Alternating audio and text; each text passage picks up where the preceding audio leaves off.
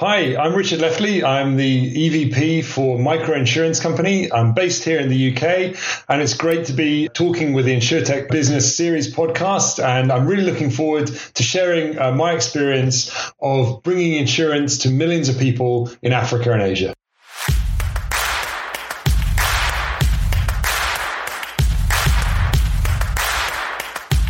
Welcome to the InsurTech Business Series podcast.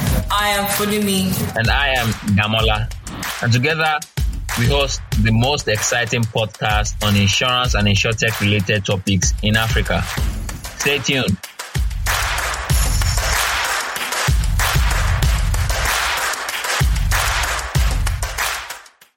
Hello and welcome to another interesting episode of InsurTech Business Series. And today we have an amazing guy in, in the house.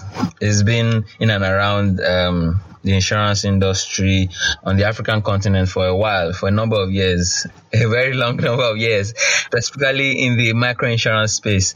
And we're super excited to be speaking with him, especially around, you know, the fact that, uh, I mean, following the pandemic, right, uh, there's a lot of conversation around building uh, insurance products for the uninsured and looking at the uh, the, the insurance uh, space on the African continent, how underpenetrated it is. Uh, so we're having Richard in the house. Richard, how are you?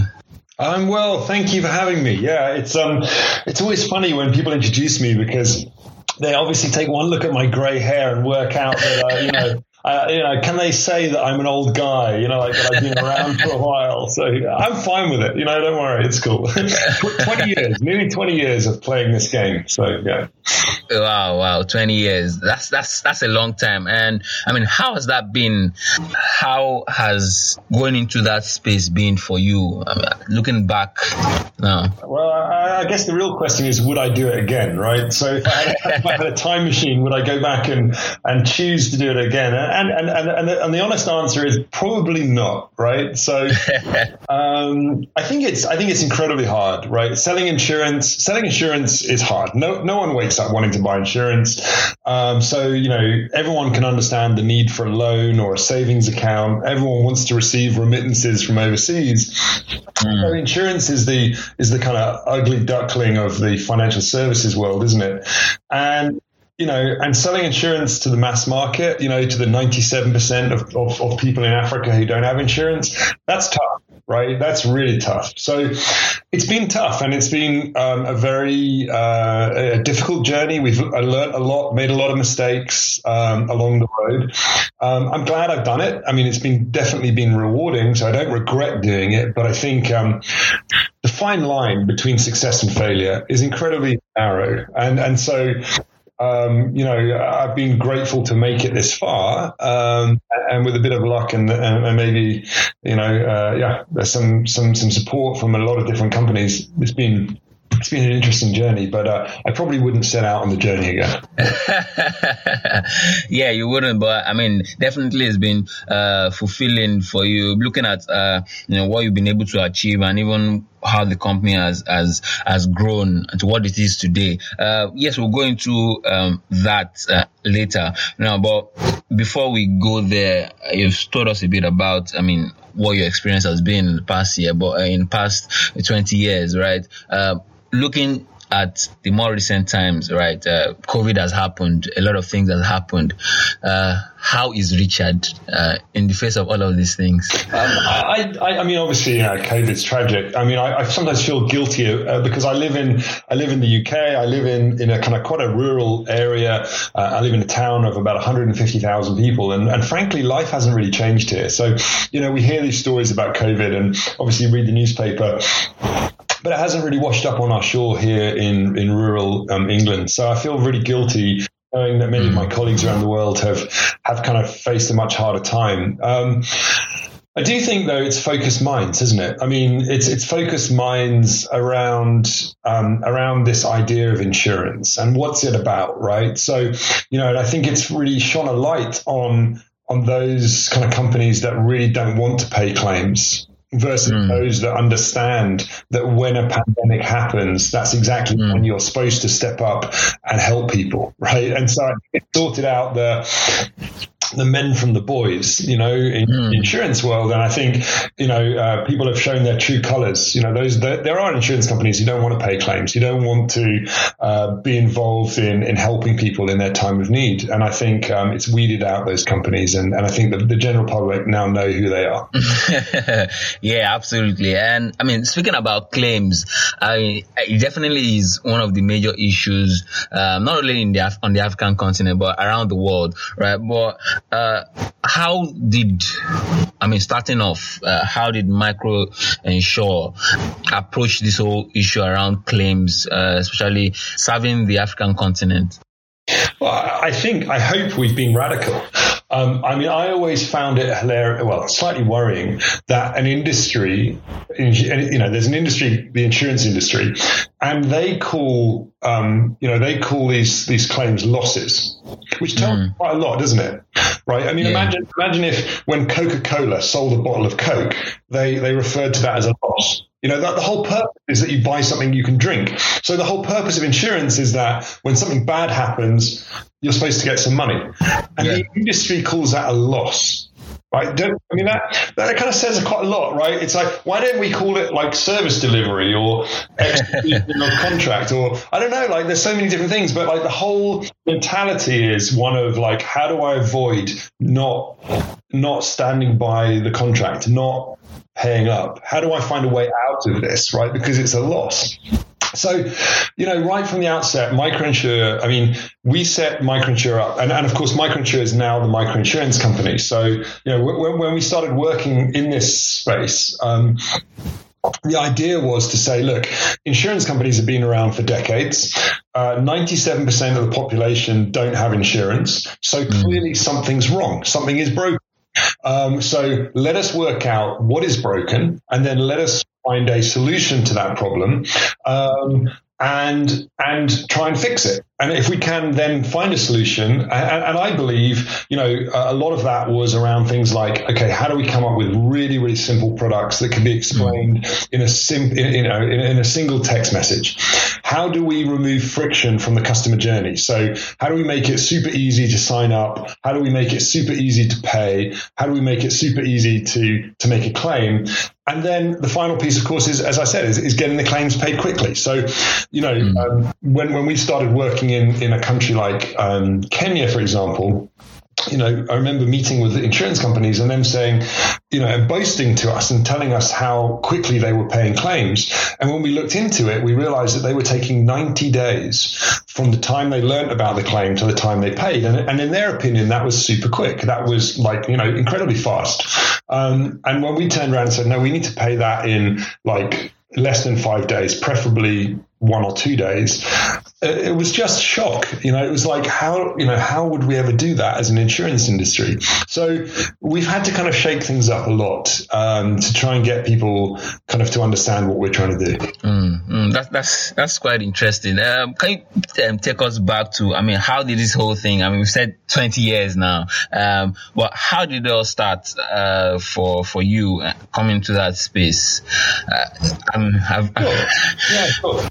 Yeah, so I was um, I was twenty-nine. Um, I was fairly idealistic. I was working in London as a reinsurance broker, um, and I um, I became fascinated by that. There was this kind of report that um, Swiss Re produced um, called the Sigma Report. It came out like once a year, um, and it and it had in it like all the statistics around kind of penetration of insurance. So how many people had insurance in this country, you know, et cetera. And and there was one table in that report which I remember very well, and um, it kind of basically said it was this table like. Like, and on one side of the table, it said, what were the most costly uh, natural disasters in dollars? And so this was always in, you know, in the U S, in Europe, in Japan, you know. Um, and then on the other side of the table, it was like the most costly natural disasters in terms of human life, right? And And, and this side of the table was dominated by like Bangladesh and India and, you know, and, and, and countries in Africa, right? Mm. And, and so there was a kind of mismatch between kind of cost, you know, measure of cost in dollars versus in human life. And there was this mismatch between the kind of Western world and emerging countries, right? And, and so that, that kind of like flagged to me as a young guy, hey, you know, there's this huge mismatch between where, where the risk is and where the insurance is. And so I, I decided I wanted to find out more. So I, I went down, I, I took a, like a two-week vacation. I, I, I uh, took um, kind of one of these kind of, you know, N G O type, you know, uh, voluntary service things. I went down to Zambia to do some some voluntary work in, in a village. But really, you know, my, my real aim was to go and find out what was going on. Why weren't people buying insurance? And, you know, over the course of the two weeks, I had a lot of conversations with people in that village in, in northern Zambia. Um, and one of them, one of the conversations um, was really kind of a turning point, and it led to the creation of, of MicroEnsure and, and, and, of course, today, the Microinsurance Company, um, which was this lady explaining to me that her life was a lot like this game of, of shoots and ladders, or snakes and ladders, as we call it in the U K, where she was just trying to work her way out of poverty. But, you know, from time to time, something bad would happen and she would slide her way back to the bottom of the board. And so her, her challenge to me was not how do you stop bad things happening, but how do you stop me sliding back down to the bottom of the pile, right? And so And so that's what we've been trying to do. You know, as a microinsurance company, we're interested in putting in this kind of safety net that, that moves up underneath people so that as they work their way up, um, when when bad things do happen, they don't have so far to fall. Mm, mm. Okay, yeah, yeah, that's that's that's that's quite interesting, and it brings me to to um, something that I know that you've spoken about even uh, during um, our conference, the F B S uh, conference last year, last November. Um, speaking about uh, Um, the, the, the challenge of insurance on the African continent not being a product problem, but a distribution problem, right? Um, and, and I want to ask, like, looking at this kind of situation now, because um, the whole history of insurance, maybe on the African continent, is you are seeing a situation where,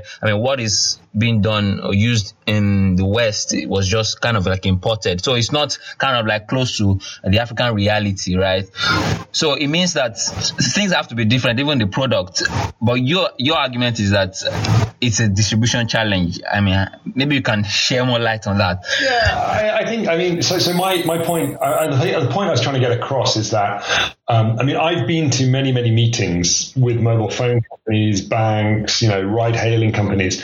And if you go to those meetings with a with a with an insurance company, typically, I mean, you know, the, the way the meeting goes is that, you know, they, they put up the slides, and the slides are like, you know, this is us, we're a fantastic insurance company, you know, these are all the people that we work with, you know, and, and they're kind of like, you know, talking about themselves. And then they finally get to a position where they kind of put up their products. And so they just list out their products. And then insurance becomes very, very commoditized, right? Um And and so then it just becomes a conversation around, okay, so how do I get cheaper insurance? So if I'm the telco, if I'm the mobile phone company, I just look at that, and all I remember is that this insurance company has these products and these prices. And so then it just becomes a case of, okay, how do I go and find a cheaper price or whatever? And so the approach that we've taken is is is quite different in that um No, yeah, like I said, no, no one really wakes up wanting to buy insurance. So why are we talking about products? So what we need to work out, it, it's um, it, instead of instead of starting with the product and then working out how it's going to get sold, we need to do it the other okay. way around, right? And so we, we need to work out, okay, so um, if we're going to sell it through this mobile phone company or this bank or this ride-hailing company, then we need to start from the viewpoint of how are the customers already engaging with this organization? Um, and what are the challenges that this organization are, are facing? So if it's a mobile phone company, maybe they've got declining revenue. Maybe they've got problems, you know, with getting people to actually make transactions on the mobile wallet, right? So across Africa, mobile wallets are being rolled out. But how many people are actually using them? You know, how many people are actually keeping any money on the wallet at the end of every day? Not many, right? Like most people just, you know, put money on the wallet to send to someone. But as soon as that transaction's done, they close the wallet, they never look at it again, right? So, um, you know, and that, that doesn't make any money for, for the mobile phone company. So, you know, what are the problems that the mobile, you know, so, so when I approach those meetings, it, it's through the lens of what is the problem that this, that this business is facing?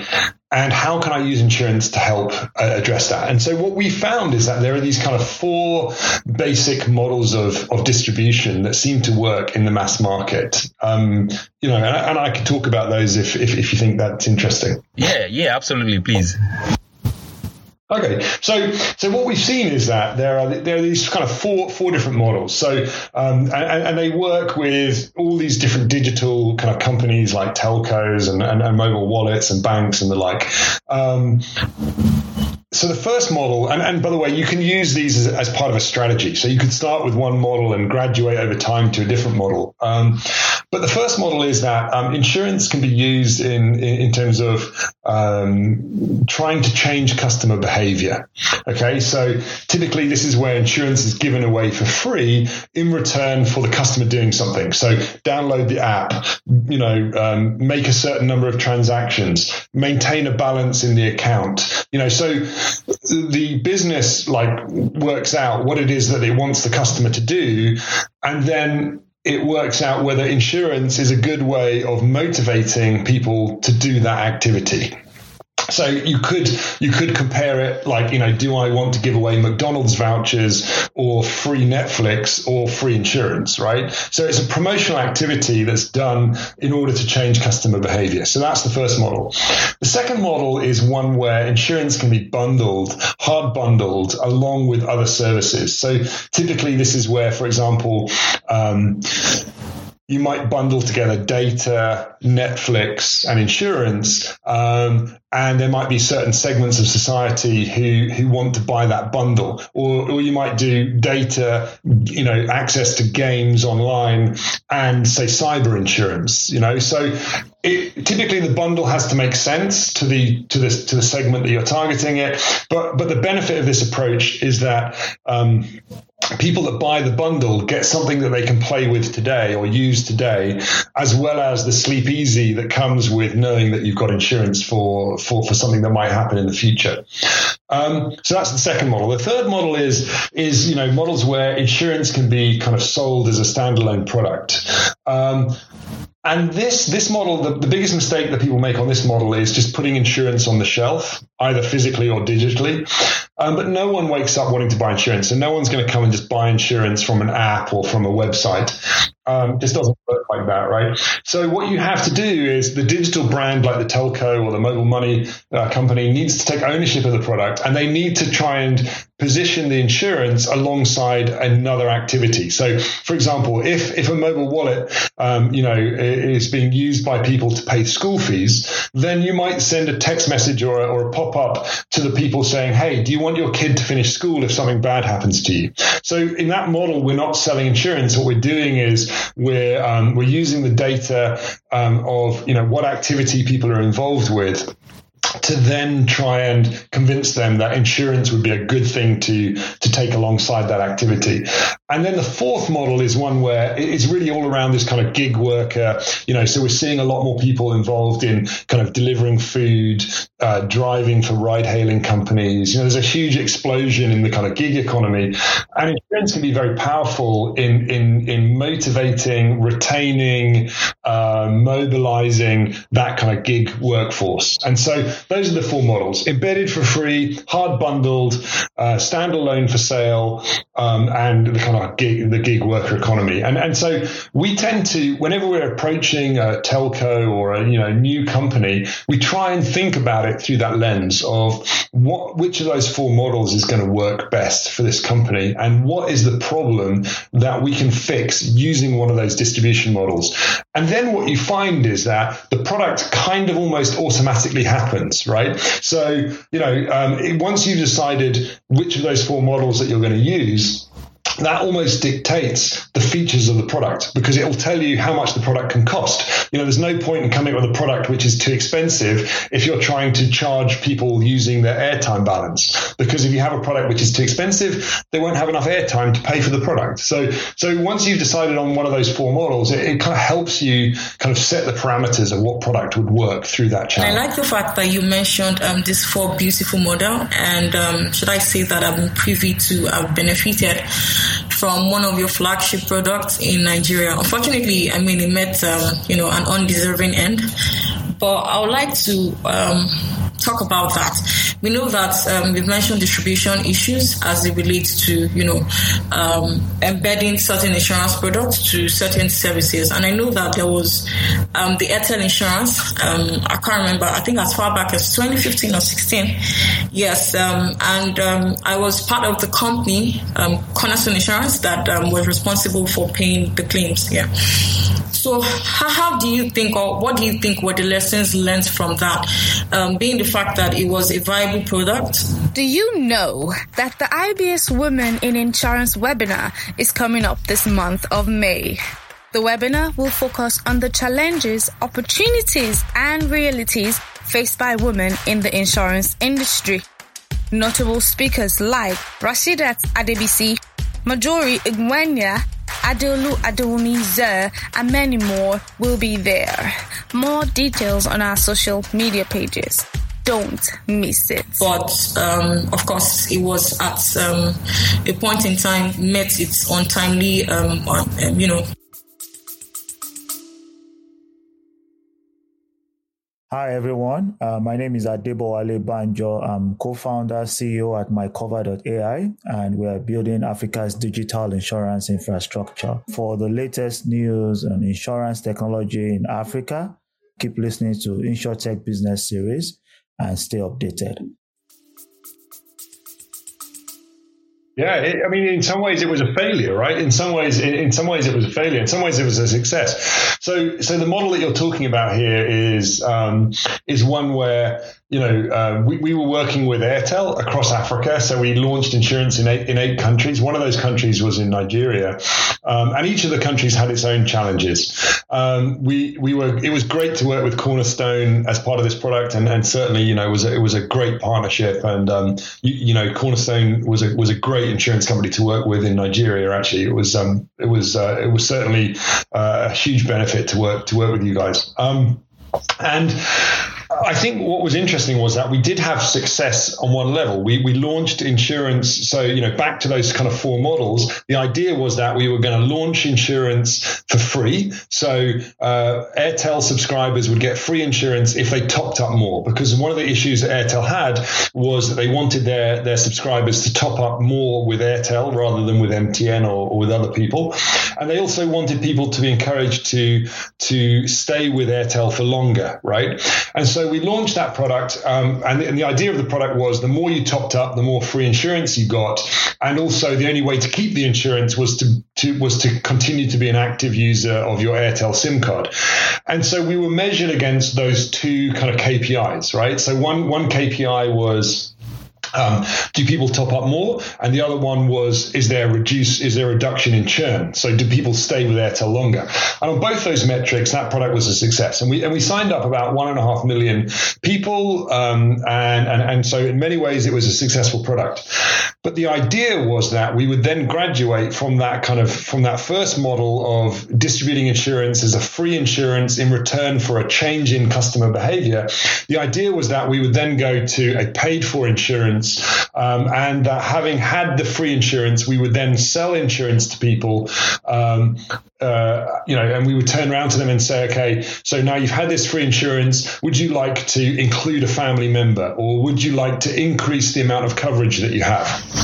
But the challenge in the case of Nigeria was that um, Airtel at that time didn't really have a mobile wallet. So mobile wallets back at, the, at that point weren't really ubiquitous. I think M T N had a, quite an active mobile wallet, but Airtel really didn't. You know, mobile money was really nascent in, in Nigeria. Um, and so we, you know, if we were going to make that transition from the free insurance to the paid for insurance, we needed a way of collecting the premium. And the mobile wallet wasn't really Um, a viable platform, because not enough people had the mobile wallet and not enough people stored any money in the wallet overnight.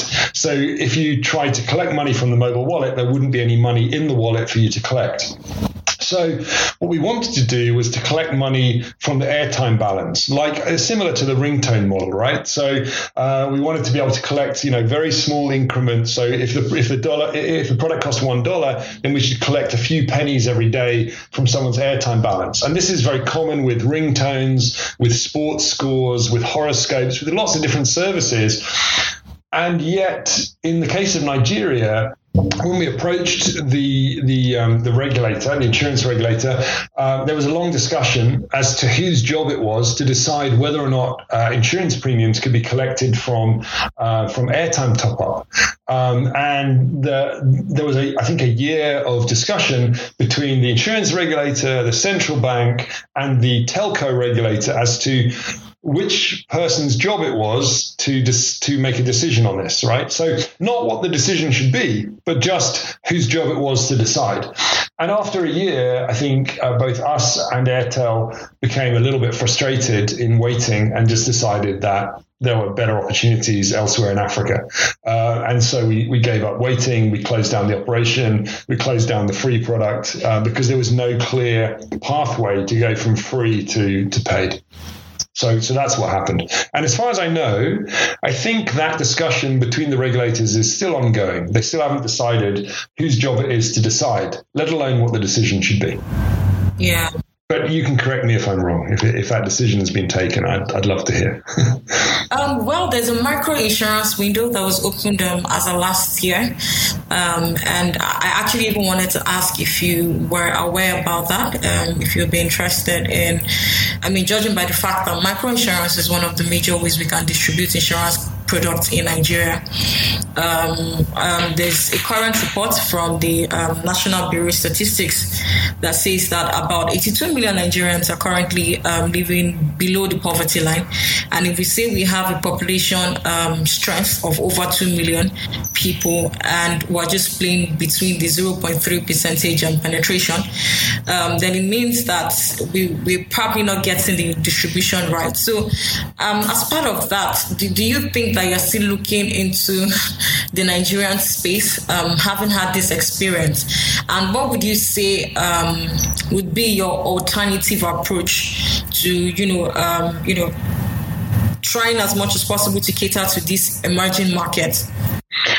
Yeah, I mean, so so Nigeria to me is, I mean, on every count. So, I mean, we, we regularly look at countries around the world and, and think which country would we like to be involved with as the microinsurance company. And Nigeria is nearly always, you know, either at, at the top or very near the top of that list.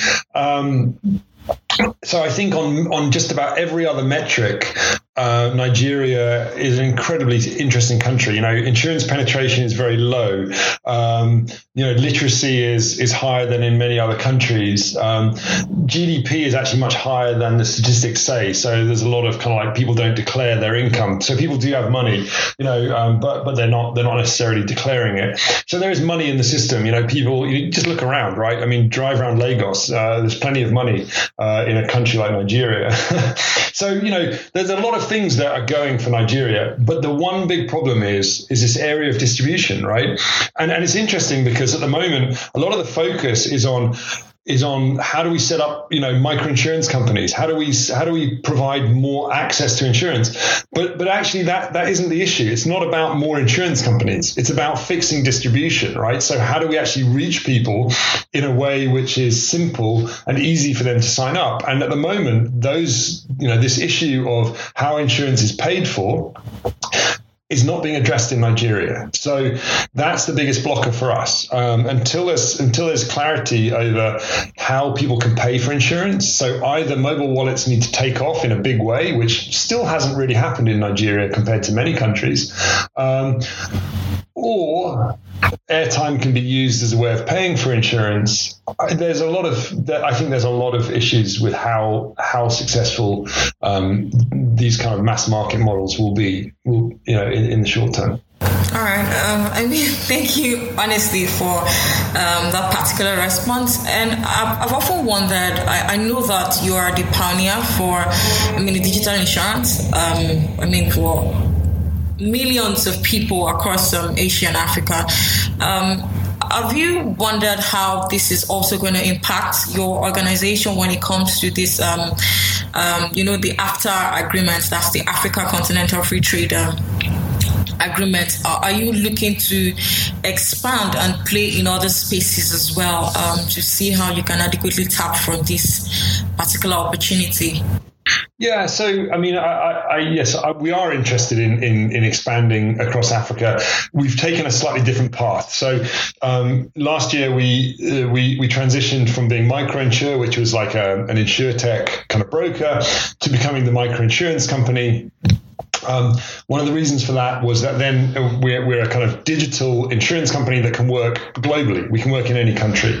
Um, so we can already go into any country in Africa, any country in Asia now uh, with this model. And we're, we're expanding very, very rapidly. So we're opening like a new country every month at the moment. Um, And, and that's enabling us, you know, to, to use uh, a lot of what we learned previously. So, um, you know, a lot of the lessons that we learned around what products people want, what customer journeys work, um, and the I T that's necessary to underpin those products at scale. And we're able to now work with a range of insurance companies, insurtechs, um, you know, other organizations directly like telcos. And we're able to rapidly get into these markets and launch. So, so we're really interested in talking to um, people that might be listening in who work in insurance companies or work in insurtechs or work in telcos and banks who want a partner, want an insurance company who can provide both the kind of unique product, but also the I T infrastructure that's necessary to make it work. Um, and that's really pulling us into these new markets. So we've kind of we, we got a little bit bored waiting for the regulations to catch up, and we just have found a model that works uh, kind of almost outside of those regulations. Oh, I, I, I think I like what you did there. Um, having because of course regulatory has been one of the uh, major challenges, as exactly as um, as. You, relates to, you know, the actual distribution of insurance products, and, you know, having to partner, bundle products and services is just a whole lot of bottleneck. And I like the fact that um, we're beginning to find solutions around that, because really that's where you have an ecosystem where the regulator actually supports this thing, you're likely to see more growth. For instance, like Kenya, for um, example, with their accelerator program and some of the, um, you know, ongoing dist- contributions to insurtech startups in Kenya, we're, we're beginning to see certain growth um, in that space. What would you say about, um, I know that you also picked Kenya. Uh, sorry, sorry on, on that one, just on that one. You know, we, we were we were really, ha- or I was really happy to be part of that accelerator program in Kenya, to work with the regulator. And it was interesting because there was a whole bunch of insurtechs that came forward. And one of the things that we consistently heard during that accelerator um, was that, um, you know, they were really frustrated in not being able to get kind of like great products. So there was, I think there was at least two or three companies there who wanted to do kind of usage-based insurance for motorbike, you know, taxi drivers, right? So they wanted to have a usage-based insurance for the driver, but they also wanted it for the passenger. So the driver was worried about, like, you know, what happens, you know, he, he only wanted to pay for insurance on days that he was he was working. And the guy on the back of the bike, you know, was worried about his, ha- you know, her handbag getting snatched by, by a robber or whatever. And so, you know, could we do a usage-based insurance? And in order to do that, you needed a willing underwriter, which we are. So we're now we're now the underwriter, and you needed the technology that would support that. You know, instead of selling insurance for twelve months. Uh, you know, how could we take that down to insurance for twelve minutes, right? Or twelve kilometers. So that's what we're doing, is that we're underwriting the products and we're and we're providing the technology in partnership with the insurtechs who want to launch these products. So back to the conversation about distribution, the insurtech is all about the distribution. That's what they're focusing on. Our job is to come along almost as a utility for the market and say, we're a willing underwriter and a willing supplier of the I T services. Here it is. Get on and do it. And and, and in fact, coming out of that accelerator, arguably there there were two or three companies coming out of that accelerator who could be seen as competitors. And in my opinion, I'm sitting there saying, look, I'm a utility for the market, so I'm willing to back all three of you, and I don't mind which one of you wins or loses, because quite frankly, I'm just a, I, I'm like literally a, yeah, I'm like a utility like MasterCard or Visa or PayPal. I'm just the rails that enable you to run, and whichever one of you has the best ideas will succeed. And I'm going to just back all three of you. So that that that's kind of some of the things that are coming out of those accelerator programs. That's really exciting to me.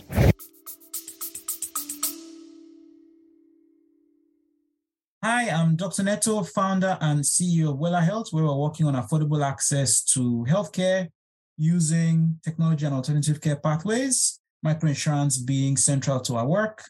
I'm delighted to be on a chat on InsurTech Business Series, where we talk about some of the stuff we're learning at Wella Health and how we can improve insurance adoption across Nigeria and Africa. Enjoy. Wow, wow. Like really, um, we're really hoping to see something like that here um, in Nigeria. We are, we're actually working on something that has to do with, you know, um, some of these accelerator programs for um, InsurTech startups in Nigeria. Um, we're hoping that that actually comes, um, you know, to reality. But, okay, so that brings me to the fact that um, I, I'm actually impressed with uh, most of this, because I know that I actually saw your organization as um, a partner to the accelerator program. So it's actually actually good to hear um, this bit. And so um, bringing that to um, one of the models you talk about, where it has to do with the gig economy, um, how exactly do you intend to play in that space? Yeah. Well, it's really interesting because our first our first experience with the gig economy um, has actually been in the U S, which is which seems strange for a microinsurance company, right? But but actually what we've learned is that kind of if you want to sell insurance in Africa, then you have to have a really simple product, uh, a really frictionless customer journey, and you have to pay claims quickly.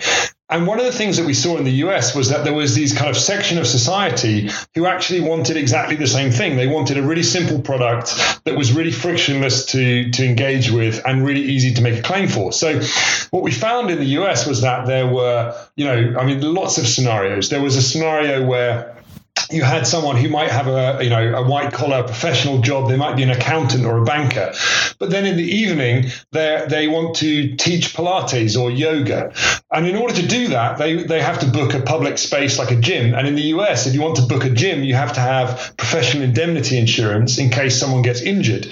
But these people, they didn't want a twelve month uh, professional indemnity insurance because it's quite expensive.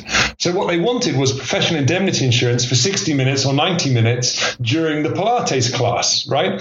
And so the same principles applied where, you know, if they made the, the Pilates class available on a, you know, on a website and people could book the Pilates class, then how do we embed insurance so that when someone makes the booking, they're actually paying a few pennies towards a professional indemnity insurance policy, right? And so simple product, frictionless customer journey, easy to make a claim. And what we discovered was that all the lessons that we'd learned in Africa for dealing with low-income families was actually the same as dealing with these gig workers in the United States. And so we started to ask ourselves the question, which was, okay, coming back to emerging countries, you know, what's going on with gig workers? Okay, so there's a lot of ride, you know, there's ride hailing, you know, boda bodas or whatever you call them in different places, you know, motorbike taxis um, and usage-based insurance. There's kind of a lot of food delivery that's happening, you know, a lot of e-commerce with people like Jumia delivering packages and and what have you, and that and that introduces a huge uh, kind of opportunity for using insurance um, in many many different ways, right? So why don't we insure like if the food is late or if the food is wrong? You know, you order a salad and you get a pizza, then the money should be just refunded. Right. So but you shouldn't even have to make a claim. And imagine if you booked, you know, food delivery and it was then late or it was wrong. And if you just got the, the, the cost of the of the food refunded if it was late or if the food was wrong, but you didn't even have to make a claim. You know, the, through the data, you just worked it just was the claim was just automatically triggered and paid back to your account. Um, that would be a fantastic kind of experience. Um, or imagine if um Uh, you know, you, you need to book someone, uh, no, a plumber or an electrician to come in to fix a, a tap or to fix a plug socket. Um, and in the process of booking up the electrician, then, you know, if they break something or if they steal something um, in, in the process of, of fixing your tap, they kick over the T V, then, then it's covered, right? And so, you know, how do we start to deploy these very um, frictionless customer journeys that we've learned how to do back into Africa, back into Asia, back into these gig gig working economies? And and and then, you know, during lockdown, uh, we were working with Careem, which is um, Uber in the Middle East. And um, Uber had a big problem, which was that the drivers, you know, during lockdown, there was nothing for them to do. And so they start, they, they, they weren't logging in, right? And, and Uber became terrified that at the end of lockdown, when life returned to normal, there wouldn't be any drivers left. And so trying to re, you know, re, re, um, kind of relaunch the driver network would, would be incredibly expensive and time consuming. And so they came to us and we introduced um, very basic kind of health insurance. And so if you just logged in as a driver, if you just logged in, you know, regularly during the week, even though there was no work to do, um, then you got this free health insurance. And it cost Uber like a dollar a month for this health insurance. Um, but the cost of of, um, of retraining uh, those drivers was, was many, many times more expensive. And so what they worked out was that they could use insurance to retain drivers during the lockdown, and it was a much cheaper option than than retraining them after the lockdown. So I think um, there's so many different models that you can use with gig workers, uh, and, and and we're only just at the tip of the iceberg now. I wanted to go back to some of the things that you said. I mean, I, I, you spoke about being a part of the BIMA Lab and BIMA Lab um, initiative being um, something that was brought up by the regulator in Kenya, right? Um, You have been present in different uh, countries, and you are currently present in different countries with your products and your offerings. Um, and each of these countries, even if you look at Africa on its own, they have different um, regulations, different challenges, right? And I mean, one thing that, that I, I still struggle with, you know, people from the West, you know, they think that Africa is just one country, right? Which is, it's not, right? So uh, there are different challenges, different um, cultures, different languages, different. What role do you think that uh, the regulator or regulation can play? You know, when we are looking to simplify the products, you know, do something differently in order to ensure that more people, you know, get insurance that they need. Actually, yeah. So, I mean. I, I, I have been at the sharp end of great regulation and terrible regulation. Um, I think. Um, I mean, I think I think the best the best examples for me are countries like Ghana, like Kenya, for example. Um, I, I'm sorry to pick on those two countries, but I do think that they they have something um, in common. And in those and in those countries, um, the regulator has kind of said, okay, look. My my job as the regulator is I'm going to map out what are the edges of the of the playing field. So almost think of it like I'm going to tell you where is the edge of the football pitch, okay? And and I'm not, as the regulator, I'm not going to tell you exactly how you can play football, right? I'm not going to tell you exactly who can pass to who, and you know I'm going to let you work that out. But I'm going to tell you what are the edges, so you can't go outside of the edges, right? So here are the edges of what you're allowed to do, and then I'm going to let you guys innovate and dream up and come up with the crazy ideas. As long as it's within the football pitch, I'm going to leave you alone, right?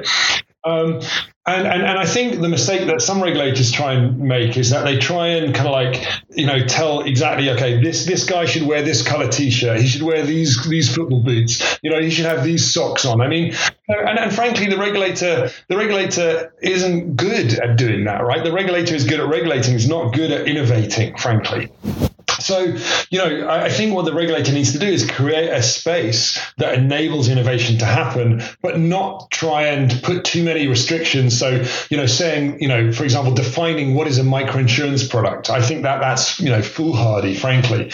Um, you know, so, I mean, it's fine to kind of say things like, look, here are some principles, you know, claims should be paid quickly, you know, pre, you know, loss ratios should be, you know, uh, should give good customer value. All of these things are fine, but don't try and prescribe exactly what you mean by that in, in, in, in kind of in a very prescriptive way. Um, and the other characteristics of good regulatory environments is where the regulator is fairly kind of humble. So it isn't pushed around by the market, but kind of definitely wants to engage with the market. So where the regulator comes to people like us and others, you know, uh, and says, okay, look, we, we're really keen. We want this, we want there to be a, a kind of a radical change. We want lots of people to have insurance. Can we work with you? So how do we work with you? So having prescribed what are the edges of a football field, they then come along for the journey. So they say, look, you know, will you work with us? So when you've got some crazy ideas, kind of like, tell us what they are. We'll allow you to try them out. And then, you know, and then in, in allowing you to try them out, we want you to keep us informed of how things go.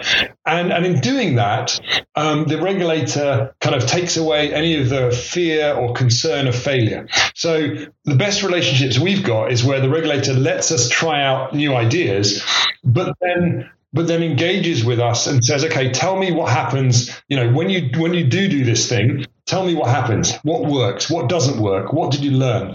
And we share that very openly with the regulator. And then there's that kind of trust. The regulator then trusts us. We trust the regulator because they didn't jump on us and close us down, you know, but, and then you kind of start, you start this partnership. And, you know, you look at a country like Ghana, for example, you know, twelve years, thirteen years ago, we started working in that country. And a big part of the success was because the regulator and us worked together to kind of work out how to do things, right? And now, you know, I think it's one of the countries in Africa with the highest penetration of insurance. And I know I know that people in Nigeria don't want to hear this, but I do think you've got an awful lot you could learn from your little neighbor uh, in Ghana, you know, um, in terms of how they're going about, you know, I mean, look look at how many people they're reaching with insurance. You know, they're really at the forefront of, of this whole idea of, of bringing insurance to the mass market. And I think it would, it would be, um, I, I know that people in Nigeria don't like to learn lessons from people in Ghana, but I do think in this case, there's an awful lot you could learn. You could learn from them, yeah. Yeah, we, we are still we are still healing from our wounds about Twitter moving there. yeah, so, so yeah, uh, maybe we could um, use the opportunity to tell us a bit about uh, the microinsurance company. I mean, I mean, I know you started off as MicroEnsure, but can you tell us a bit about microinsurance company and what you are into right now, and then uh, what the future holds? Sure. So, I mean, we started off as MicroEnsure because um, basically. Um, like, like I said at the start, like there's, you know, we could see that there was something broken. So insurance companies have been around for a long time. ninety-seven percent of people don't have insurance. So the question was, what's broken and how do we fix it? So when we set up MicroEnsure, that was the idea, was let's be a broker because it's really it's, it's much cheaper than becoming an insurance company, right? It's it's relatively quick to become a broker. It's relatively cheap to become a broker. So let's become a broker. Let's try and work out what's broken, what are the solutions, and then scale it up. And so I think MicroEnsure is successful in doing that. You know, we reached tens of millions of people. Um, but then a couple of years ago, we came to the point and said, okay, you know, in many ways we're successful, but actually we're not being paid enough. And we can't get paid enough because the insurance companies look at us and just say, oh, you're a broker, so here's your here's your commission, right? Run along, be happy.